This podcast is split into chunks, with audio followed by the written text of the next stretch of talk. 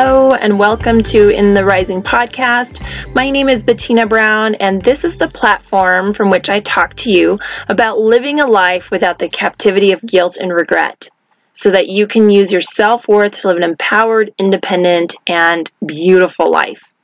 I start off every session by saying that I am not a licensed counselor, psychologist, psychiatrist, but I am a student of life and healthcare professional who loves to research and communicate and figure out what makes us tick. So, if this topic or similar topics are of interest to you, go ahead and subscribe. Every Tuesday, a new episode will be released. So, we hear descriptions such as you have your head in the clouds, or you need to get grounded. What about, though, if that cloud is on the ground? And then we have a new term called fog. And this fog can be very light, where you can still see around you. May not be ideal conditions, but not inherently unsafe. However, there is also a very dense, thick fog where you cannot even see your hand in front of your face. What about if this fog isn't real at all, but the consequence of the circumstances that you're in, especially from an emotional standpoint? What does it really mean to be in a fog? Well, I've mentioned Dana Morningstar before, and she's the author of Out of the Fog Moving from Confusion to Clarity After Narcissistic Abuse. Reading about narcissistic abuse, I have heard this term coined several, several times, and FOG stands for fear, obligation, and guilt. But what does that even mean? Fear, obligation, and guilt are what people with narcissistic behavior use to keep the object of their attention. Notice I said object of their attention, not the person they love or care about or want to be with. You are an object to this person that you are supposed to remain in fear and obligation and guilty and feel guilty for not making this person feel special. And this feeling has to be all the time. Now, I like to feel special. When I get flowers from someone, or a gift from someone, or a special card, or a special note, a phone call just saying something nice, it does make me feel special. I'm sure you're the same way. But my need to feel special is not minute to minute to minute to minute to minute to minute because that person who's needing to give that gets exhausted.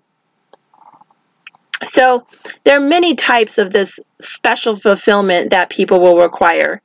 Um, are you making them feel financially taken care of by opening your wallet and basically attending to all of their wants and needs?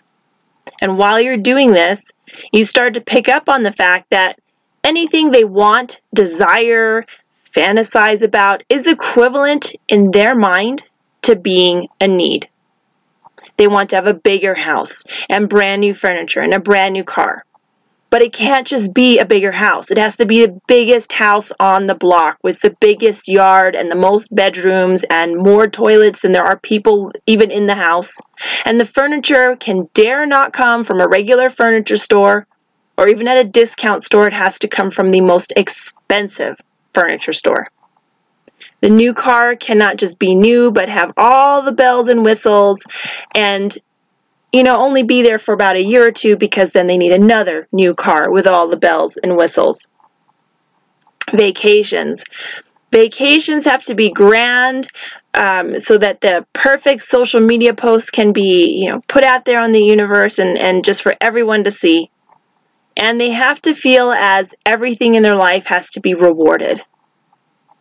So, according to the Diagnostic and Statistical Manual of Mental Health 5th edition, commonly called the DSM or DSM 5, people have to have certain qualifications to even be diagnosed as having the personality disorder of narcissism. Basically, this behavior has to happen in many different situations, be consistent, be problematic, that it affects them themselves, but also other people.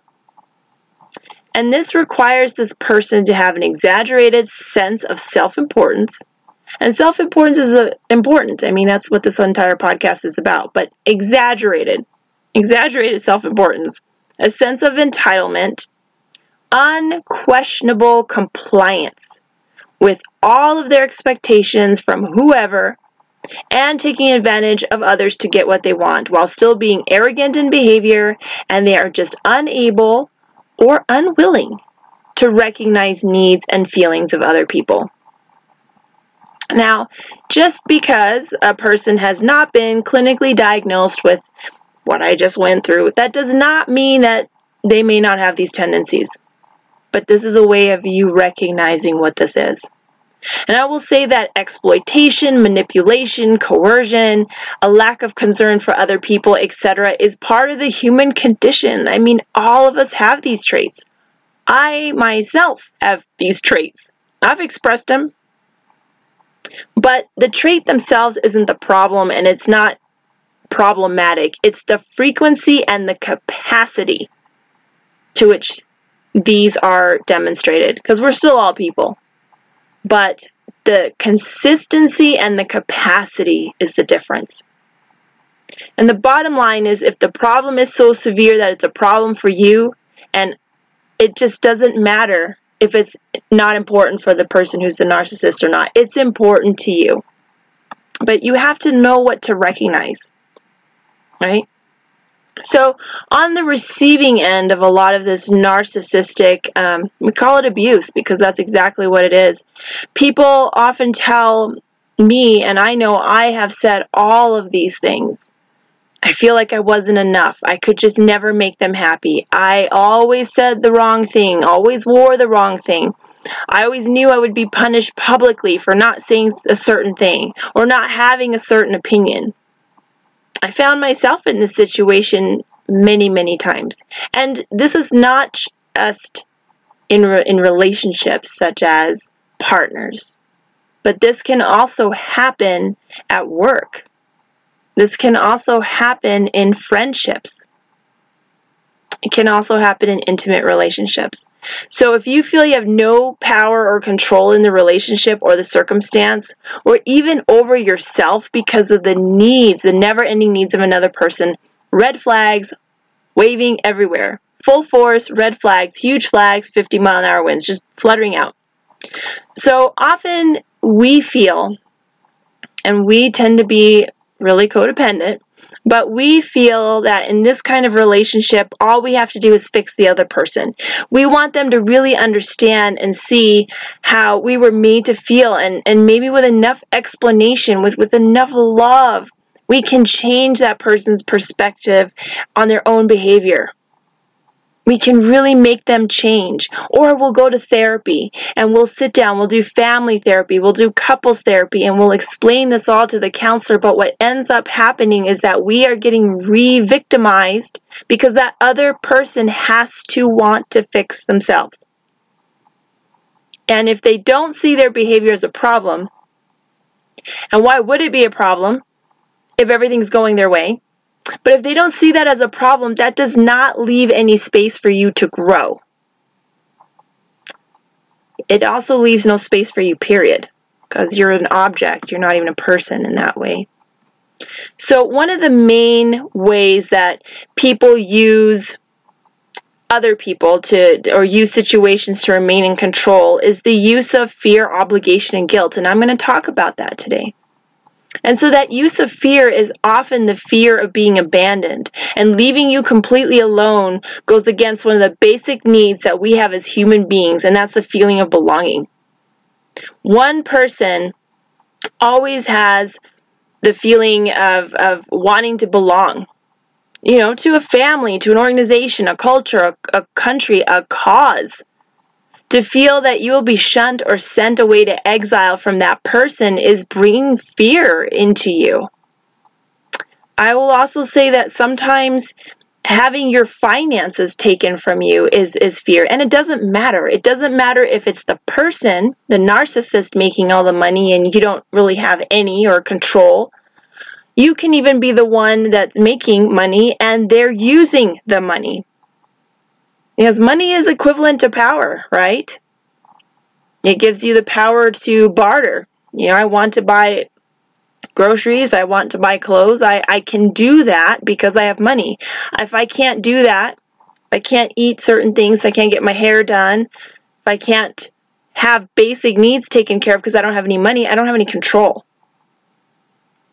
And so that leads to more fear. And if fear culture does not lead to actually positive movement. People are afraid to not to move. You can have that fight or flight, which is productive in the short term, but when we're talking about long term use, this is not beneficial to you as a person.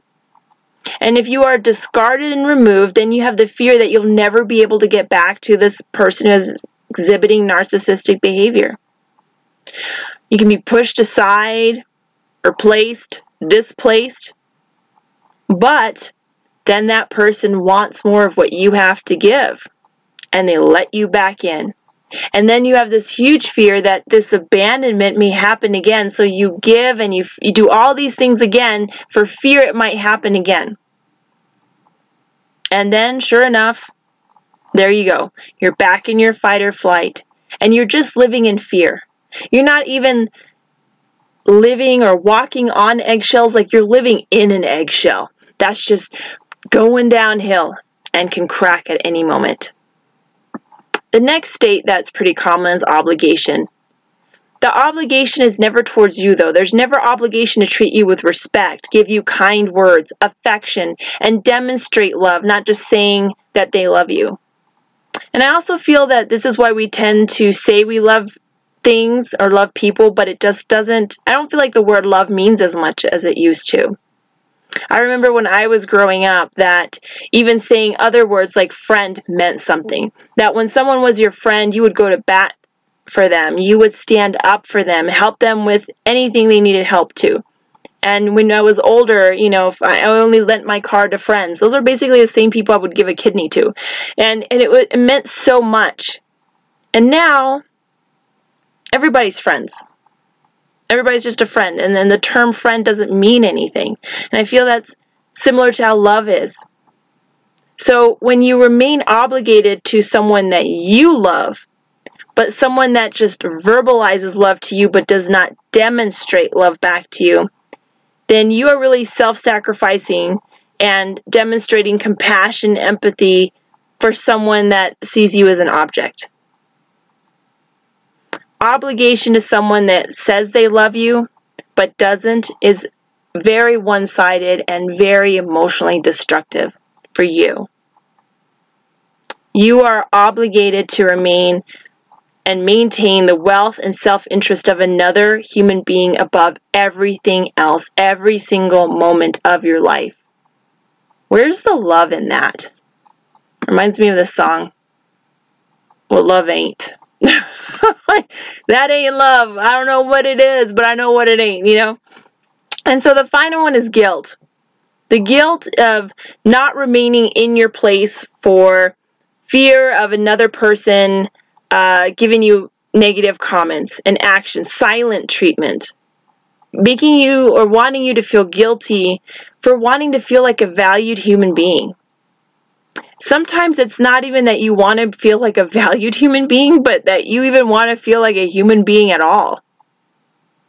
And a lot of this happens because when you're the recipient of this narcissistic abuse, you really have this belief and, and commitment to this situation above all costs. And this is really, really, really prevalent in marriage. And we talk about till death do you part, and a lot of religions like, oh, you can never divorce, you know, and if you divorce, can never have communion again. Like this is this awful thing that the the circumstance is above you as a person. And and I don't I don't believe that. I don't believe that. Because I also don't believe that we should be dead while we are still alive.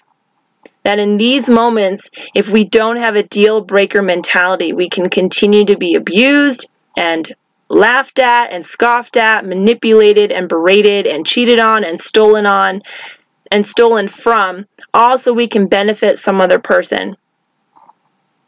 I just don't believe in that.